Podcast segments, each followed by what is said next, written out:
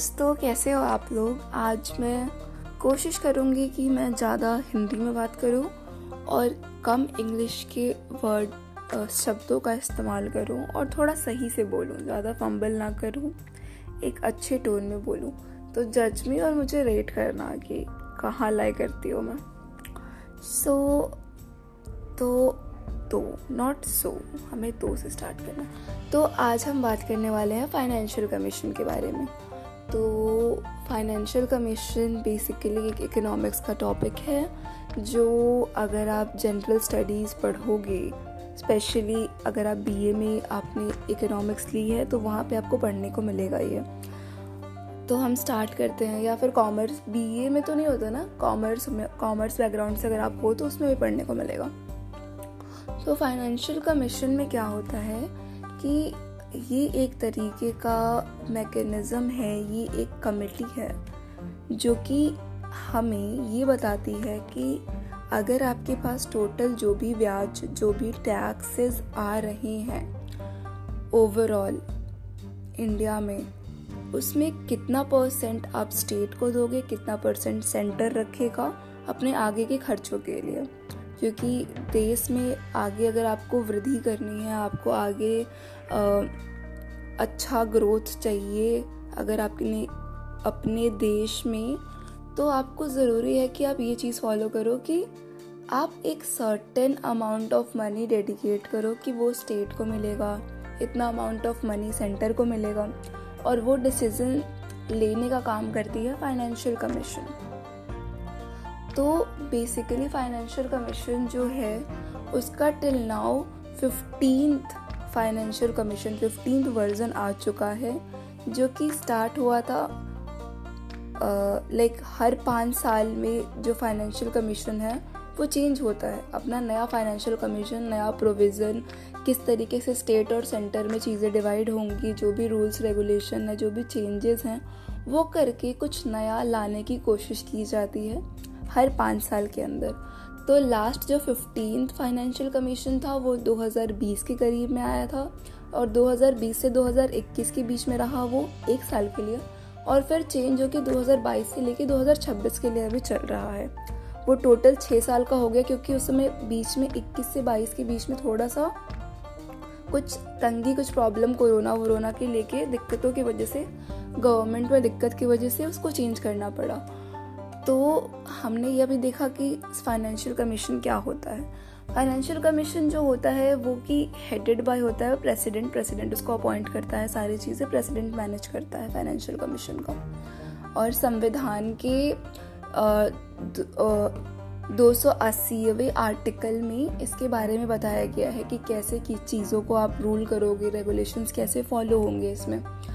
तो मेन तो इसका फंडा यही है। और आज के टाइम में जो फिफ्टीन फाइनेंशियल कमीशन है, उसमें ये बताया गया है कि 41 परसेंट जितना भी आपका टैक्सेस हैं, वो स्टेट को डिवाइड की जाएँगी स्टेट्स में बांटी जाएँगी ऑल ओवर द कंट्री और दो बाकी बचे हुए हैं, वो सेंटर रखेगा अपने पास, आगे के एक्सपेंडिचर्स के लिए।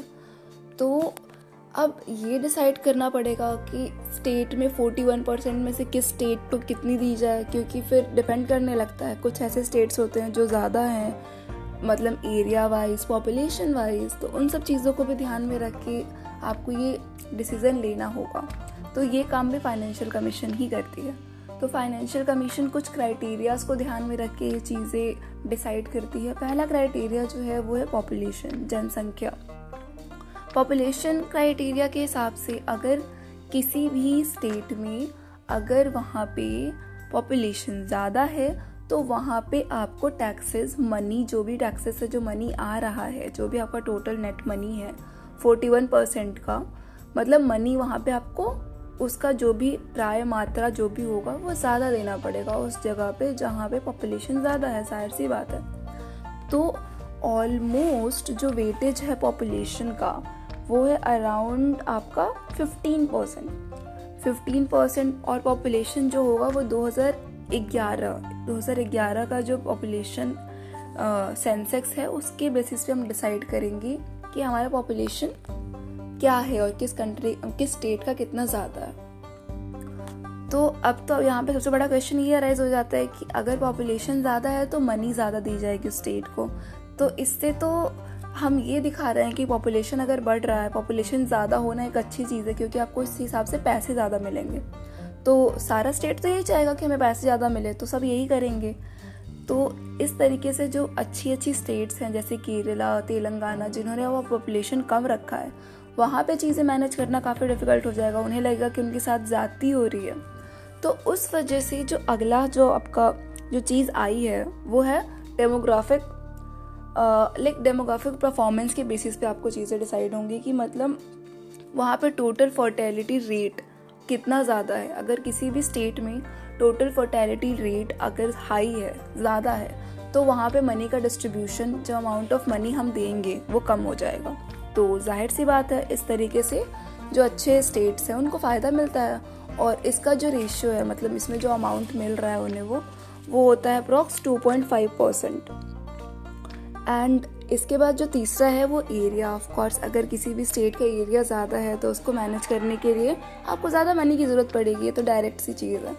तो ये भी चीज़ मैटर करती है। इसमें भी अराउंड फिफ्टीन परसेंट आपको ध्यान में रखना है। मतलब फिफ्टीन परसेंट जिसका एरिया जितना ज़्यादा होगा, उसको फोर्टी वन परसेंट जो टोटल मनी मिलेगी आपको ओवरऑल जितने भी टैक्सेस आपके पास आए हैं, उसका फिफ्टीन परसेंट एरिया के बेसिस पे जिसका एरिया ज़्यादा होगा, उसको फिफ्टीन परसेंट उसका जो भी है परसेंटेज वो मिलेगा। एंड उसके बाद आपका नेक्स्ट है टैक्स जो भी टैक्स एफर्ट जो भी है मतलब जिस भी स्टेट में टैक्स कलेक्शन उस स्टेट का ज़्यादा है, जो ज़्यादा टैक्स कलेक्ट कर रहा है, या फिर टैक्स परफॉर्मेंस वाइज जो पर कैपिटल टैक्स जो कलेक्शन है, अगर वो हाई है तो उस कंट्री उस स्टेट को भी आपको ज़्यादा हम मनी देंगे। And this is like a good thing जो उनको एक अच्छा जैसे होता है ना प्रमोट करने के लिए अच्छा फील कराने के लिए, क्योंकि बहुत सारे ऐसे स्टेट है जिनका एरिया बहुत कम है, जैसे गोवा को ले लो। एरिया बहुत कम है बट वहाँ पे इनकम जो भी आपका इकोनॉमिक जो भी चीज़ें आप टैक्सेस कलेक्ट करते हो, वो सारी चीज़ें वहाँ पे बहुत अच्छी है। तो जो उनको लगेगा कि ये हमारे साथ गलत हो रहा है, हमारे एरिया तो हम बढ़ा नहीं सकते नहीं है, वो तो हमारे हाथ में नहीं है। तो जो हमारे हाथ में वो तो हमने अच्छा करा, पर हमको तो उसके बेसिस पे कोई इंसेंटिव नहीं मिल रहा।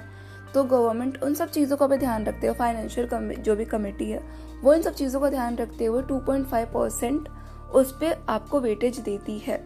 एंड द लास्ट थिंग जो है, वो आपका ये है कि इनकम डिस्टेंस इनकम डिस्टेंस के बेसिस पे सबसे ज़्यादा वेटेज है which is around forty five percent तो इनकम वेटेज इज़ लाइक कि ऐसे स्टेट्स ऐसा जो भी स्टेट जो कि एरिया वाइज भी ठीक ठाक हो और ओवरऑल जो पर कैपिटा वहाँ पे इनकम हो, वो भी अच्छी हो।